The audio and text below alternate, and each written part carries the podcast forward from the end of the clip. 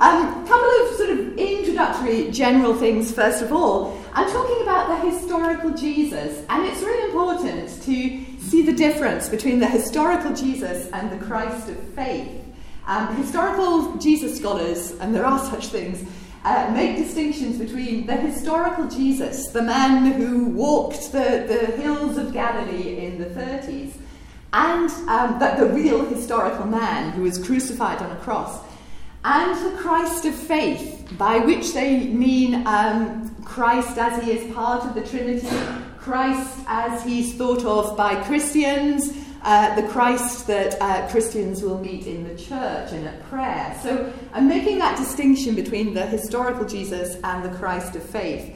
We'll come back to that question at the end, I think, and talk about whether whether it is a distinction, whether it's whether they really are two separate people, whether there's more of a spectrum, and how the two relate together. But in, for the purposes of most of this talk, I'm talking about the real historical man who lived in the first century. Another thing just to mention too is that I'll use the, the, the dating scheme CE and BCE. Are most of you familiar with that? Mm-hmm. Whenever I give a talk, everybody, so there's always somebody who asks that. The, the dates are exactly the same as, as BC and AD. Um, you can think of it as Common Era or Christian Era, whichever you prefer, but the dates are the same as BC and AD. So I just got into that habit of saying CE, BCE. So, first question then is how do we know anything about Jesus at all? How do we know that he actually existed? Now, a few decades ago, that might have seemed like a very strange question, um, but it does seem to have come to the fore again recently, uh, not only in academic scholarship, but particularly in the internet.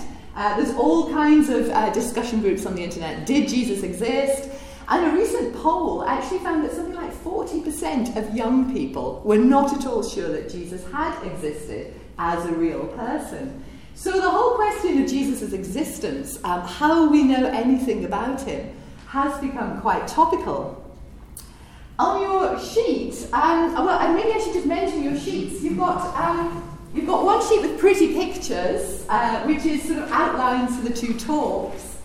And then you've got some extra material. We may not have time to, I'm sure we won't have time to sort of look through everything in detail, but this is partly so that you've got something to take home with you um, and you can read later. There's a sheet of texts to do with miracles. Uh, there's a picture of the temple, and there's some passages from Jewish writers on uh, Pontius Pilate. Uh, there's also another passage from Josephus on another Jesus who ended up uh, in a similar position to our Jesus, Jesus of Nazareth. And there's also some further reading at the end and uh, websites and things like that. So I'm, I'm, going to be broadly looking through these, these sheets with the pretty pictures on first of all. So how do we know about Jesus anyway? How do we know anything about Jesus? Um, Starting off Roman sources, we do have a reference to Jesus in Tacitus, writing in the early second century, and he's the first uh, one that I've put on that sheet. He says he's talking about Christians being persecuted in the time of Nero in the 60s, and he says that Christians took their name from Christus, i.e., Christ, who was executed in the reign of Tiberius by the procurator Pontius Pilate. So he's not telling us very much, but this is early second century. Um, Romans weren't generally interested in somebody of Jesus' social class. They only became interested in Jesus when his followers started to um, prove to be a problem. And that seems to be around about the second century. So, in the second century, Romans do take an interest in him. A more substantial reference to Jesus outside the Gospels comes in that second passage there, though. That's from the Jewish historian Josephus, who was born about 37 CE. So he's born just after the time of Jesus.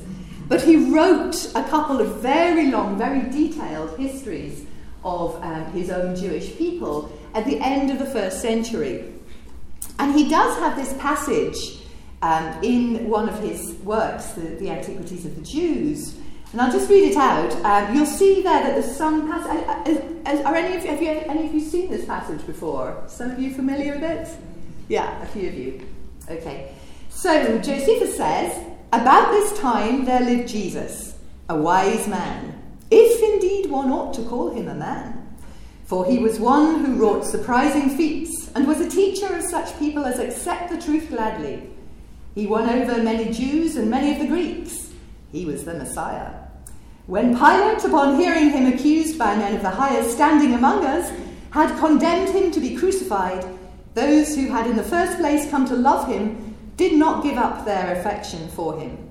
On the third day he appeared to them restored to life, for the prophets of God had prophesied these and countless other marvellous things about him. And the tribe of the Christians, so called after him, has still to this day not disappeared. So that's the passage as we have it now in Josephus, written around about 100 AD, 95 to 100 AD, in Rome. Now, the difficulty with this passage is that Josephus was a Jew, he was a Pharisaic Jew, and it seems almost impossible that a Pharisee could have said those passages that I've put in italics, if indeed one ought to call him a man. He was the Messiah and on the third day he appeared to them restored to life. Added to this, Origen, writing in the, in the third century, says that Josephus wasn't a Christian, but Eusebius, writing in the fourth century, knows this passage. So, what most people think has happened here is that Josephus wrote something about Jesus, and then around about sometime in the fourth century, some Christian scribe altered it, probably adding in these bits in italics and maybe taking something else out, maybe something uh, wasn't quite uh, his or her liking. And we know that Josephus's writings were preserved by Christians because uh, Jews didn't like him because uh, Josephus had acted rather uh, treacherously in the war against Rome that the Jews had in 66 to 70. And so Jews didn't like him very much, but Christians did like his writings because he mentions some of the people that we know from the Gospels. And so the general view is that Josephus wrote something about Jesus, but it's been tampered with by Christians early on. The question, though, is how much, and I would love to know what Josephus had said. If we had something from a first century Jewish author about Jesus, that would just be amazing. I've got this little list of things that I really hope get found in the Judean desert, like the Dead Sea Scrolls, you know. I mean, it's amazing, and it might happen. and certainly, an original copy of Josephus's Antiquities is one of those things. But if you take out the passages uh, that are in italics, the rest of the language is pretty much the kind of thing that Josephus usually says. It's Josephine language. And so it may be that if you take out the stuff in italics, we've got something quite close to what a Jew at the end of the first century said about Jesus. And I think that still suggests inter- interesting things. It suggests that he knows that he was a miracle worker, he wrought surprising feats. He also knows that he was a teacher. Um, he won over many Jews and many Greeks. And also this passage about Pilate, upon hearing him accused by men of the highest standing among us, um, uh, sent him to the cross. So it doesn't give us much detail, but it broadly kind of backs up the picture that we have in the, in the Christian Gospels. So, moving on to Christian sources, then, our earliest source for Jesus is, of course, the Apostle Paul. But Paul famously isn't that interested in the historical Jesus. Paul's main focus is Jesus' death and resurrection. That's the gospel for him. That's the thing that he's always preaching the death and resurrection of Jesus. And he says very little about the historical Jesus. He knows that he says things about divorce, he knows that Jesus said that missionaries were entitled to, uh, to be looked after financially. He knew that Jesus preached the end of the world and the imminent end of the world, and that's something that, that Paul himself also holds on to, in, particularly in the first letter to the Thessalonians. And also, Paul preserves our earliest account of uh, the Last Supper in 1 Corinthians 11. So there's some things about the historical Jesus there in Paul, but uh, generally speaking, he's not that interested in, in the life of, of Jesus, at least insofar as we can tell from his letters. Of course, we don't know what Paul talked to people about in the churches that he founded, but when he's writing letters to them, he doesn't tend to refer too much to the life of Jesus. But it's interesting that Paul is writing in the 50s, though. It's within 20 years or so of Jesus' death. Paul clearly knows the 12, he knows Peter, he knows Jesus' brother James, and so this is very, very strong evidence, uh, not only for Jesus' existence, but also for uh, being able to fill in some of the details. And again, considering that Jesus is not one of the elite, he's somebody from fairly low uh, social status, it's quite amazing that we have this amount of evidence really given over to him. We actually have far more evidence for the existence of Jesus than we do for the existence of Alexander the Great. So, if you're going to start questioning the existence of Jesus, there's an awful lot of characters in ancient history that you might want to uh, question as well. And then, of course, we have the Gospels.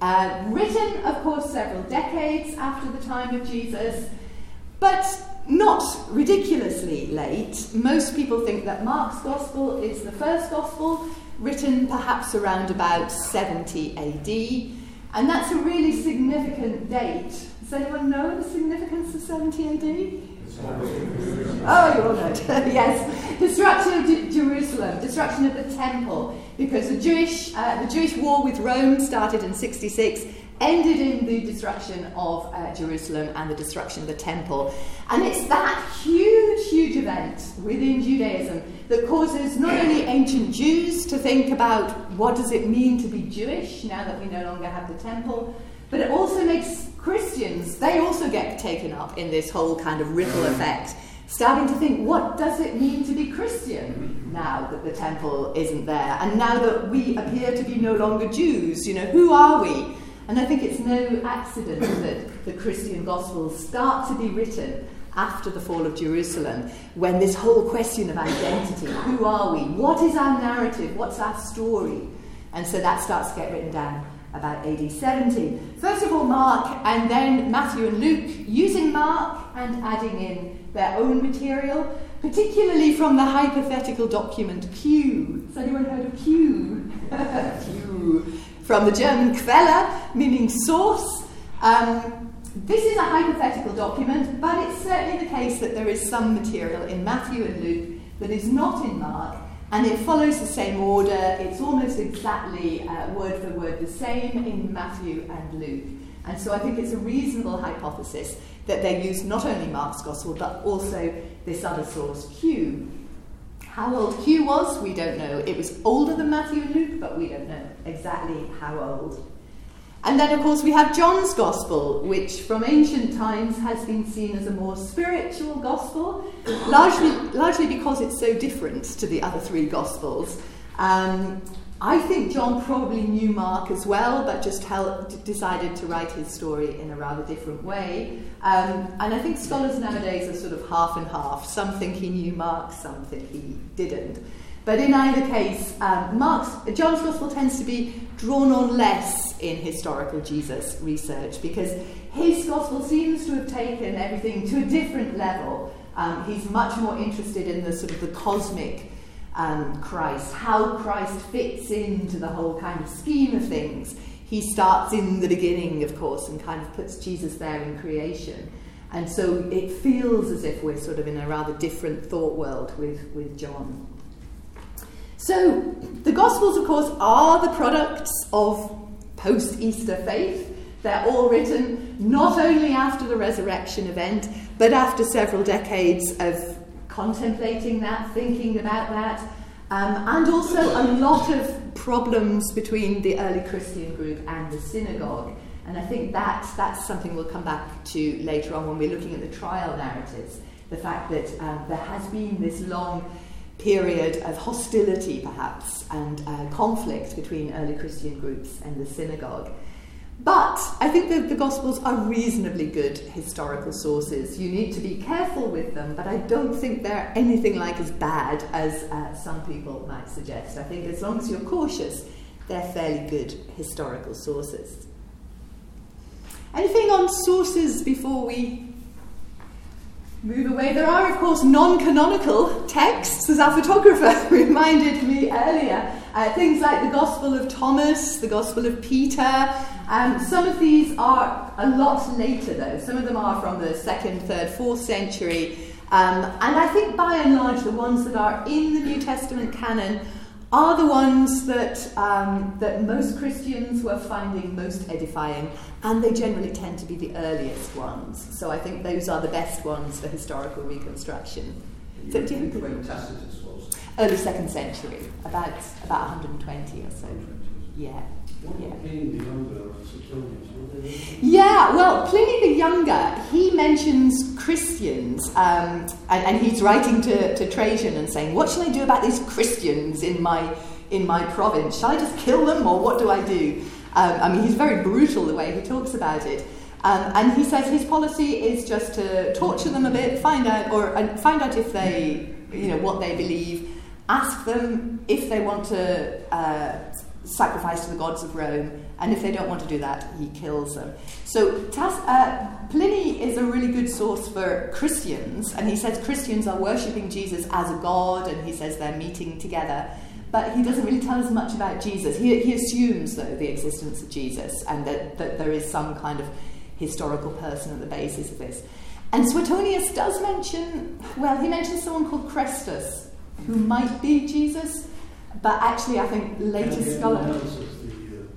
Yeah, later scholarship is saying that probably not. So, in any way, it's just a throwaway comment. It's not really enough to tell us. There's a question there. There's a movie coming out about Mary. Oh, I saw it this morning. Yes. Yeah. So what, what are your thoughts on that? well, I was going to get to Jesus' followers um, a little bit later, but um, yeah, no, it's coming out. I think the 16th of March. It's it's a it's be quite controversial. Yeah, it's a very different picture of Mary. Certainly not none of the prostitute idea, but we'll, we'll get to that later. Yes? Um, there's also sort of secondary sources like which we don't have anymore, such as um, Phlegon, Thallus, Laura, about Serapion? I can't remember exactly, but they refer to events in Christ's time, and um, they, if nothing else, sort of give some sort of substance fact these things have travelled and been repeated and then been lost but have been found quoted by other scholars later on. Yes, that, that, one of the troubles, I mean, it's like that with Q, that once a document gets sort of incorporated into another document, you sort of, you don't read that original document and it gets lost.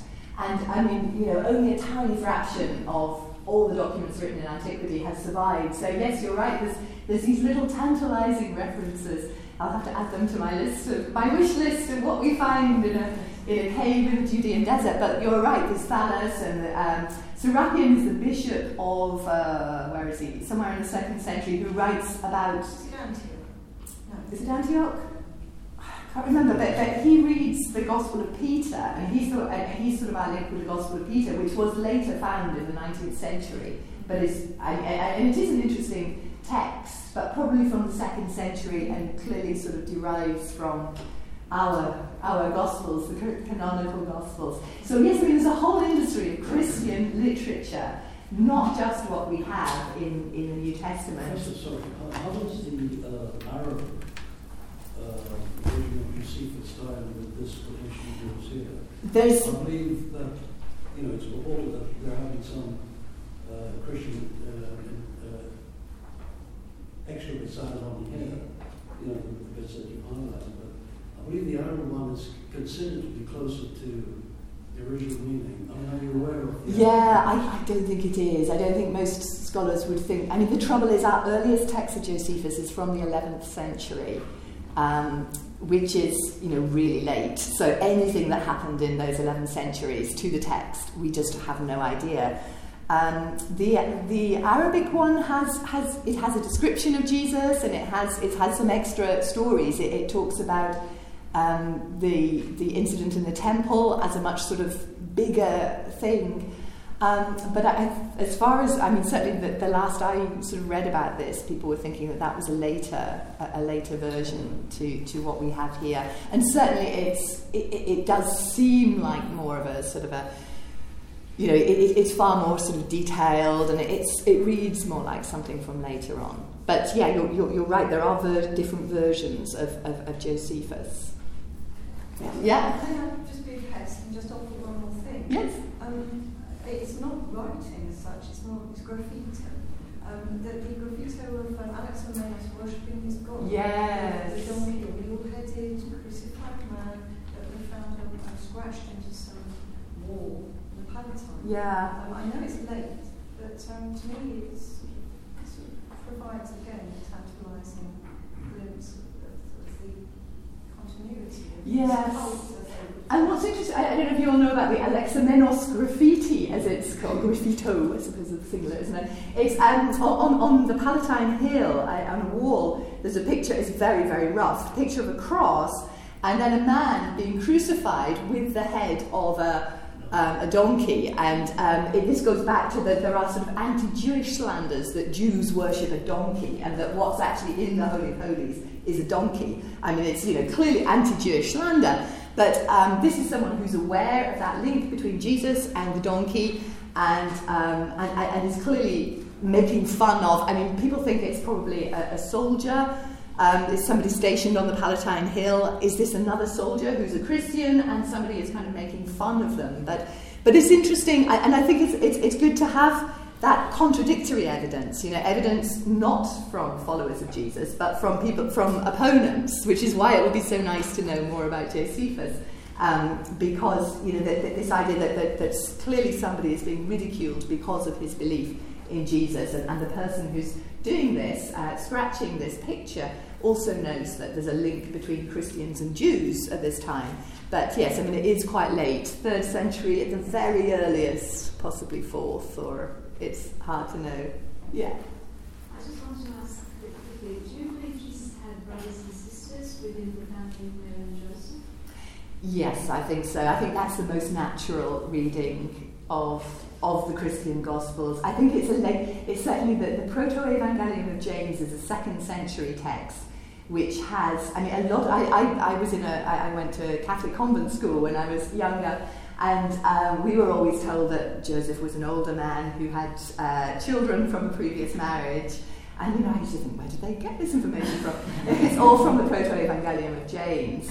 Um, and I know the uh, traditional Catholic teaching is that when it says Adelphoi, um, they're not brothers, they're, they're cousins or step brothers.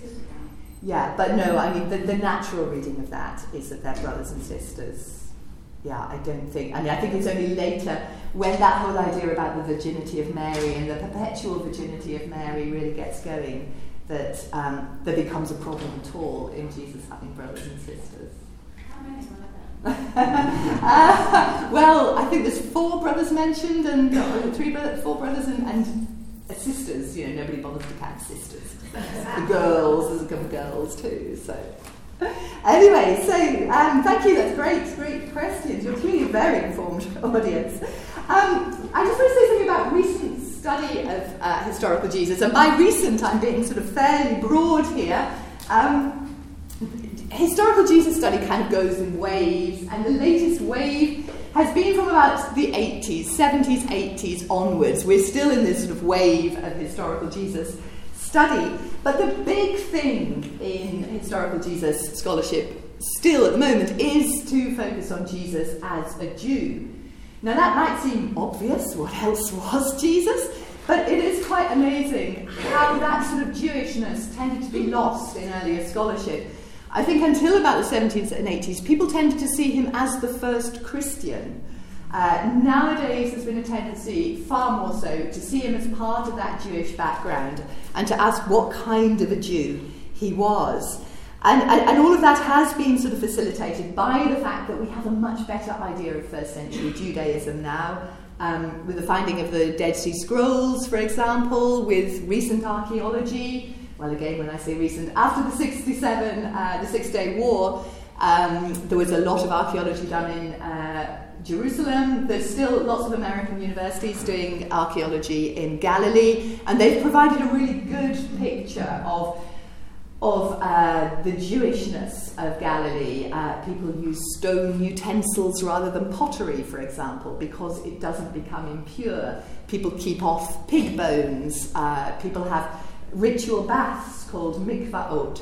Um, so they found all of these uh, things within the archaeological record that shows just how Jewish first century Galilee was. And a couple of important names in that is Geza Vermes, writing in 1973, Jesus the Jew, um, one of the first really to kind of suggest, obvious, it seems obvious now that Jesus should be seen in his Jewish background. Also, E.P. Sanders, another big name in this whole enterprise. Um, in terms of really trying to understand first century Judaism and Jesus' place within it. So, as I said there, I think earlier scholarship tended to sort of look at what was distinctive about Jesus. How did he stand out from his Jewish background? Whereas now the question is far more what kind of a Jew is he? Is he like the Pharisees? Is he like the Zealots? You know, where would you position him within first century Judaism? Okay, so I want to say a few things about sort of background, upbringing. Um, it's not a great map, but um, the important thing is it, all the stuff that's sort of vaguely purple. There's different um, different shades of purple there, and um, all of the purple stuff was at one time uh, ruled by Herod the Great. When Herod died in 4 BCE, there were riots, revolts all over the place. Herod had quite a repressive reign, and as soon as he disappeared, there were would be messiahs, uh, kings, all kinds of revolts broke out throughout the country. Rome acted swiftly, the legions came from the north, and they burnt a, the city of Sepphoris, which is just um, across the ridge from Nazareth. You can see Sepphoris from Nazareth. So they burnt that to the ground, took people into slavery. So this is all happening around about the time of Jesus' birth. Then the country was divided up. The uh, sort of mid purpley bit is the territory of Herod Antipas, which includes Galilee and also a little bit down lower, lower to the east of the Jordan, underneath, underneath the yellow bit. That's Perea. That came under the uh, rulership of Herod Antipas, so a Jewish king, put there by Rome, but still a Jew. The southern bit, the pale, um, pale lilac bit, was uh, given to his brother Archelaus, who was deposed after 10 years because of cruelty. And so Rome decided that it would make the southern bit into a, a, a Roman province. And so that's why um, when Jesus is in the north, he's under the tetrarchy of um, Herod Antipas. He's ruled by a Jewish king. But as soon as he goes down to the south, then he's in the Roman province, um, a land uh, occupied by Rome with a Roman governor at the head. And, um, and I think it also gives you some sense of, um, you know, throughout this period, you get lots of uh, partitioning, lots of um, different rulers. The whole thing is very unstable at this period. And I think that contributes to this idea of sort of the hopes and dreams that people had. It was only a hundred years before this that Israel had actually been ruled by native kings. The Hasmonean high priest kings were only about a hundred years or so before the time of Jesus. Since then, they'd had Herod the Great, they'd had Rome, they had all sorts of uh, differences, or, you know, it must have seemed like the whim of the ruler and we're being ruled by somebody else. So you can sort of understand why people may have sort of had these longings for a new king, somebody who's going to sweep away uh, Rome and all it stands for and introduce a good time like it was in the, in the, in the great old days of uh, David and Solomon. So, looking at Jesus more specifically, then, he's from Nazareth, tiny, tiny village. Nazareth isn't mentioned in any ancient source other than the Gospels. Most people think it only had about 200 people in it, um, so a small place, um, not big at all. Um, he seems to have been a carpenter. Uh, the, Greek word tecton can mean a carpenter, a joiner. It can also mean somebody who works in uh, stone. My little pet thing is I think he was probably a boat builder because he spends a lot of time over on the sea. He knows uh, fishermen. Uh, who knows? But anyway, he has a trade, and that seems to be the family trade. And at least at first, that seems to be what he spent his time doing. Then all the Gospels suggest that he uh, spent time with John the Baptist um, and was baptized by him. There seems to be a certain reticence, particularly in, in Matthew's Gospel and John's Gospel, about that baptism. Matthew is slightly embarrassed. He has John say, Oh, surely I shouldn't be baptizing you. And Jesus says, No, it's fine, you know, do it. It's, everything has to happen. Um, and that suggests a certain embarrassment, which most people think suggests that this is a historical um, piece of information. Jesus probably was baptized by John the Baptist, which would suggest that even at this early stage, then, he has He's somebody with a very spiritual outlook. He's sort of looking for something beyond ordinary life. Um, and presumably, he shares John the Baptist's sense that something cataclysmic is going to happen soon. God is going to come in judgment, because that seems to be the heart of John the Baptist's message that God will come and judge people. At some point, then, Jesus seems to break out on his own with the 12 disciples. Um, I think the 12 disciples, and again, we'll, we'll come back to uh, whether there were other people too, but the, the idea of 12ness is important, I think, because it represents what does it represent in a Jewish context? The 12 tribes, of course. 12 tribes, Jewish renewal. Um, and the fact that he's moving around. And we're told that he goes to various places in the Gospels, and all of those places are all part of what was once the great the kingdom, the greatest extent of the kingdom under David and Solomon. So it seems that it was some kind of Jewish renewal movement. Um, and then Jesus' message, of course, is to do with the kingdom of God expressed most succinctly perhaps in Mark's Gospel, Mark 1 14 to 15. Now, after John was arrested, Jesus came into Galilee, preaching the gospel of God and saying, The time is fulfilled and the kingdom of God is at hand. Repent and believe in the gospel. Now, by the kingdom of God, Jesus seems to mean not a place as such, but far more, the, the, Greek word basileia is much more dynamic. It's the kingship of God, it's God's reign. So, what he seems to be preaching isn't just that we're going to go into a new land, but we're going to live in a, in a world in which God is directly in control. And this seems to be what people want to, to uh, put their trust in. There's some ambiguity in the record as to whether he thinks this is something in the future, like John the Baptist. Is it something that's going to, is God going to come in judgment? And is there going to be fire and burning? And is it going to be something that happens in the future? Or is it something that's already here?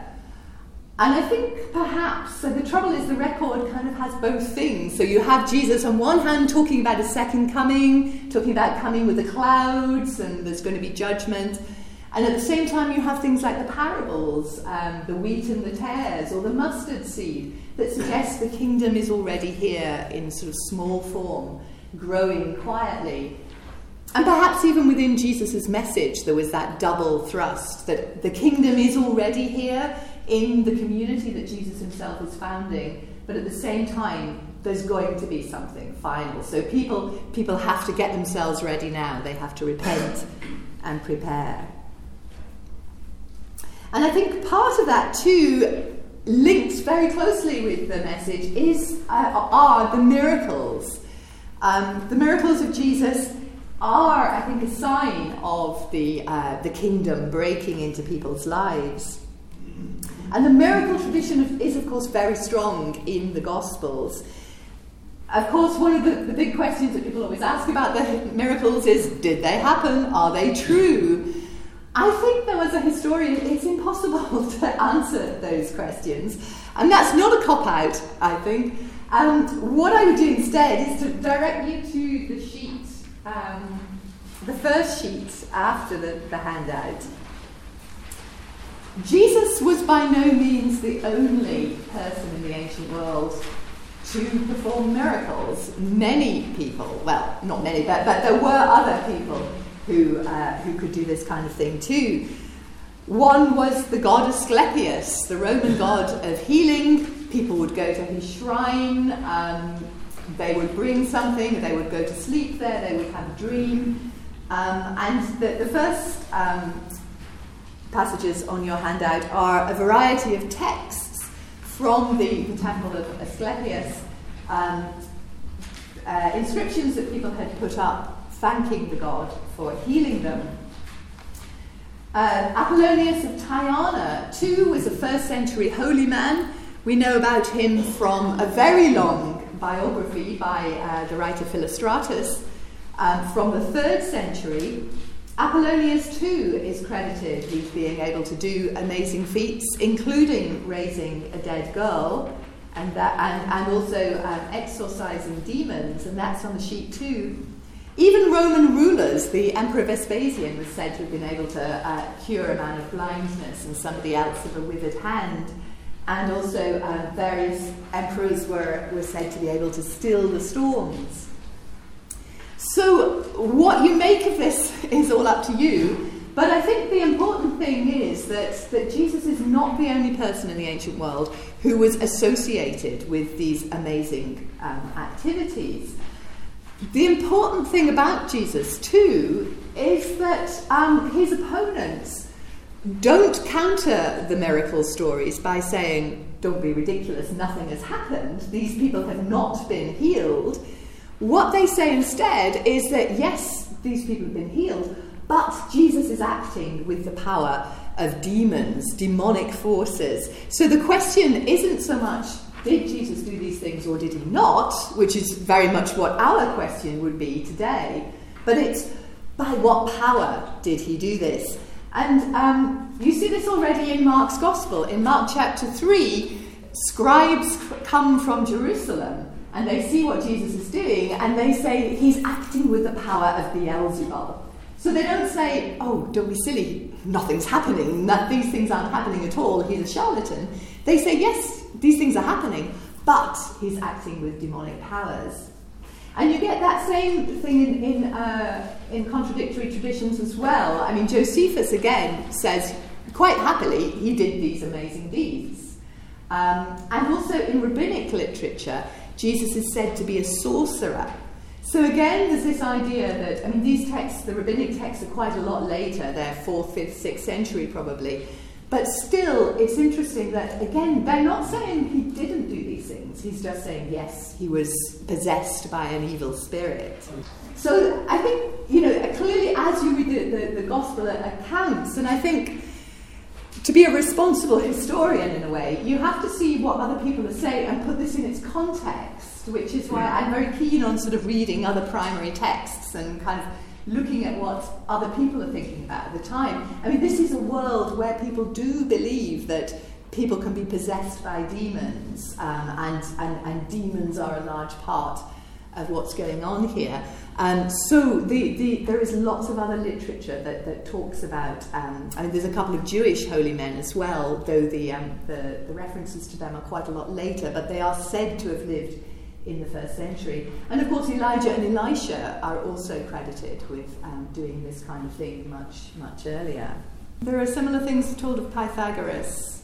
Um, he, he could supposedly um, stop the wind and, uh, and, and, and, pestilence and things like that. And, and, and also those, um, I mean, Philo, a Jewish writer, says that um, Augustus could um, quell the wind as well, the emperor. So none of these things are entirely unique. Where Jesus is different, I think, is that often in the miracle work things of the ancient world, people, um, there was a lot of hullabaloo about it. There were incantations, there were um, complicated rituals.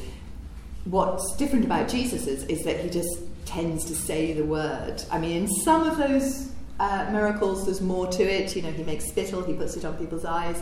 Uh, but most of the time, it's simply by a word. So there's that kind of authoritative command about Jesus that is different to most of these um, other people. But in terms of kind of crowd, uh, friends and supporters, you have large crowds. You also have women. I said I'd get back to um, women. Women, if you put, if you do a Google search of Jesus' disciples and images, you will get entirely pictures of men. you will get the twelve disciples, and yet it's very clear from the Gospels themselves that Jesus had very close female supporters as well. Mark's Gospel only tells us about them right at the end, at the story of the crucifixion. Suddenly you find out, he says that uh, there were women there who had followed him from Galilee. And you think, oh, right, okay. Jesus, it's not just Jesus and the 12, it's Jesus and the 12 and some women as well. And um, Luke's Gospel tells us quite clearly that um, there were women there. Mary Magdalene, he mentions, uh, Joanna, and uh, Susanna.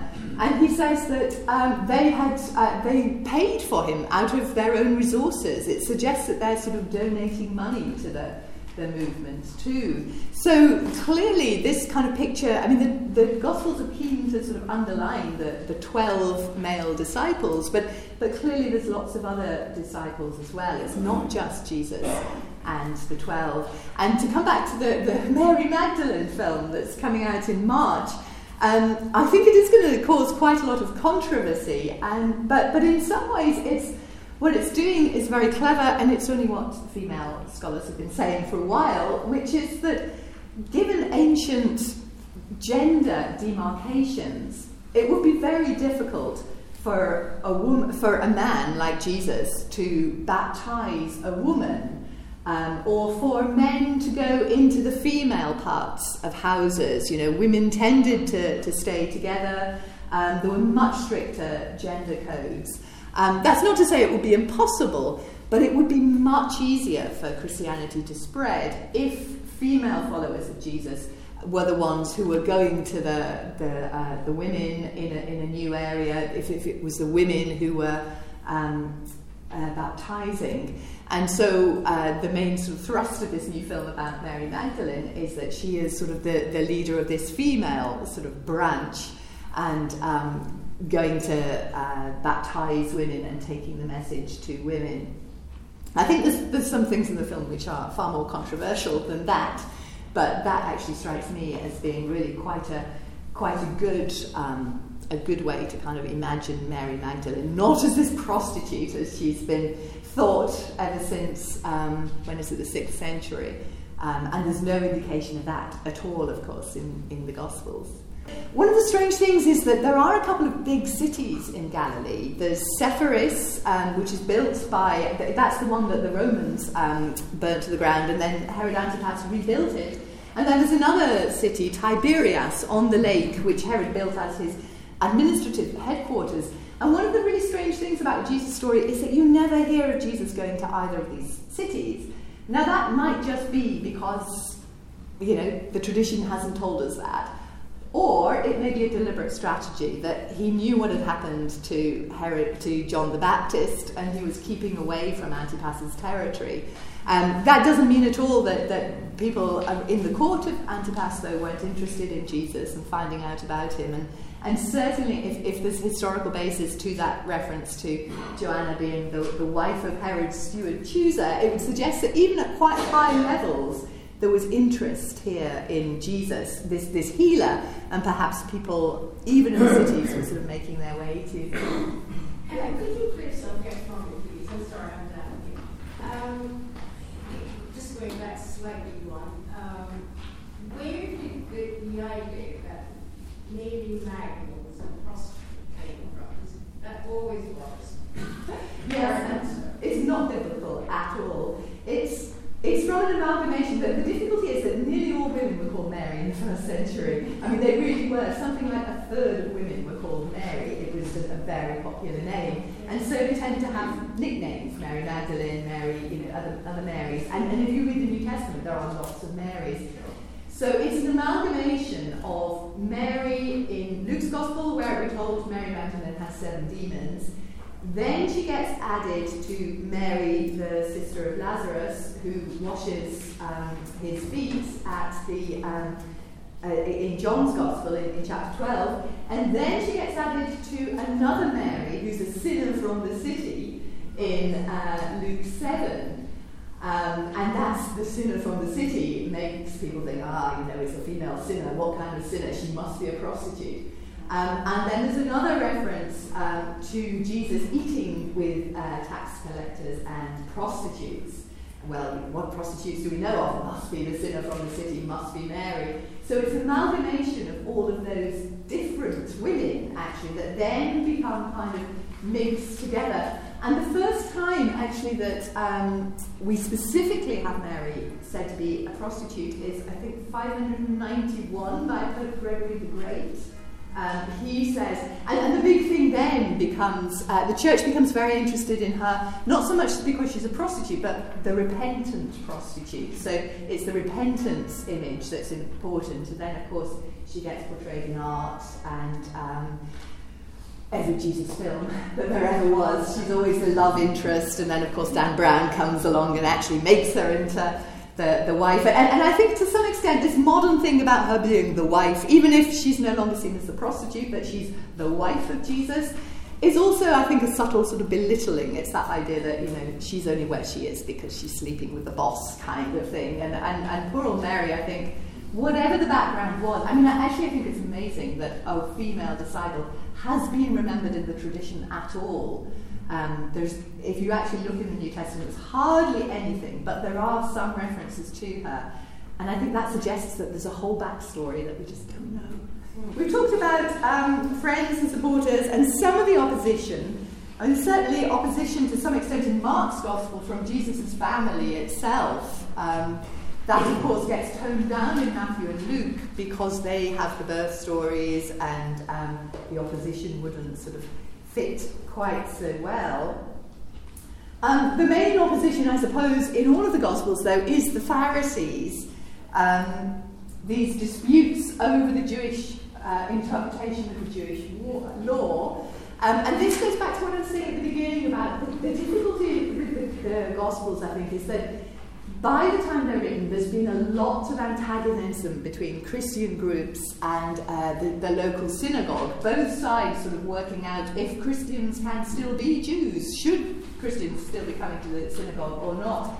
And then with the fall of Jerusalem, you know, who is a Jew, who's a Christian? Um, and a, a lot of the antagonism towards the Pharisees in the Gospels, I think, stems from this historical position, particularly as the Pharisees were asserting themselves as the leaders of um, post destruction Judaism. They were kind of the ones emerging as the leaders of the synagogues. And I think that's why you get so much uh, antagonism towards them in the, in the Gospels. I mean, clearly, I think the Pharisees would have been discussing, disputing with Jesus over interpretation of the law. That's what Pharisees did, that's what they were interested in. Um, and, and we see them discussing things to do with purity, Sabbath observance, and all of these things, divorce, um, with Jesus in the Gospels. But I think that, that claim in Mark 3 6 that um, the Pharisees were plotting to kill him is probably exaggerated. There's very little evidence that the Pharisees were in a position to, um, to kill anybody actually at the time, and far more likely, I think, that you know there's a new guy in town, a new preacher. Let's find out what he says about things. Also, we don't know. We used a term. It wasn't all of them. Was it all of them? Who the Pharisees? All of the Pharisees who were. Yes. And well, actually, I mean, some people do say that Jesus himself was a Pharisee, and his interest in in uh, law, his interest in, in, in certain other things perhaps pushes him in that direction. I mean, I don't think so myself, but um, yes, I mean, presumably it wasn't all of them. But certainly in the gospel tradition, it seems to be particularly the ones from uh, Jerusalem. In fact, we don't know how many Pharisees there were in, in Galilee at all. I mean, our knowledge of Pharisees is, is less clear and exact than we would like. But yes, I mean, I, th- I think there's certainly a, a lot more um, antagonism come into the Gospels because of this kind of historical background, because of the, the history of conflict that they've had. And these conflicts are over the things that presumably Jesus' followers also uh, conflicted with the synagogue over things like should we keep the purity laws? Can we be divorced? Um, you know, what are we keeping Sabbath? Clearly by the time the Gospels were written, they weren't any longer keeping purity laws. They weren't keeping the law. They weren't. Um, they weren't keeping the Sabbath observance. But that probably that took several decades to kind of work itself out. It doesn't seem, you know, it wasn't a clear cut thing that after Jesus, all his followers stopped following the Jewish law at all. It took a long time for that to work itself out. And just before we finish for a break, because I know be wanting a cup of tea, um, just a question of who did Jesus think he was and who did other people think he was? Um, there's clear evidence in the uh, Gospels, I think, that people thought he was a prophet. John the Baptist come back again, which I always think is an interesting thing. Um, you know, G- John the Baptist back again. It's an odd thing, isn't it? And perhaps also suggests that Jesus was baptizing. We don't get much sense of that in the Gospels. Um, Christians did baptize from very early on, but the strange thing is we're not shown much sign of Jesus baptizing in the Gospels. But, um, but if people are thinking he's John the Baptist come back again, that suggests he's baptizing too. Um, some kind of Christ, Messiah, the term only means anointed one, so it could God's anointed one, somebody sent by God for a particular purpose. King, did people have nationalistic ideas? Probably all of those things.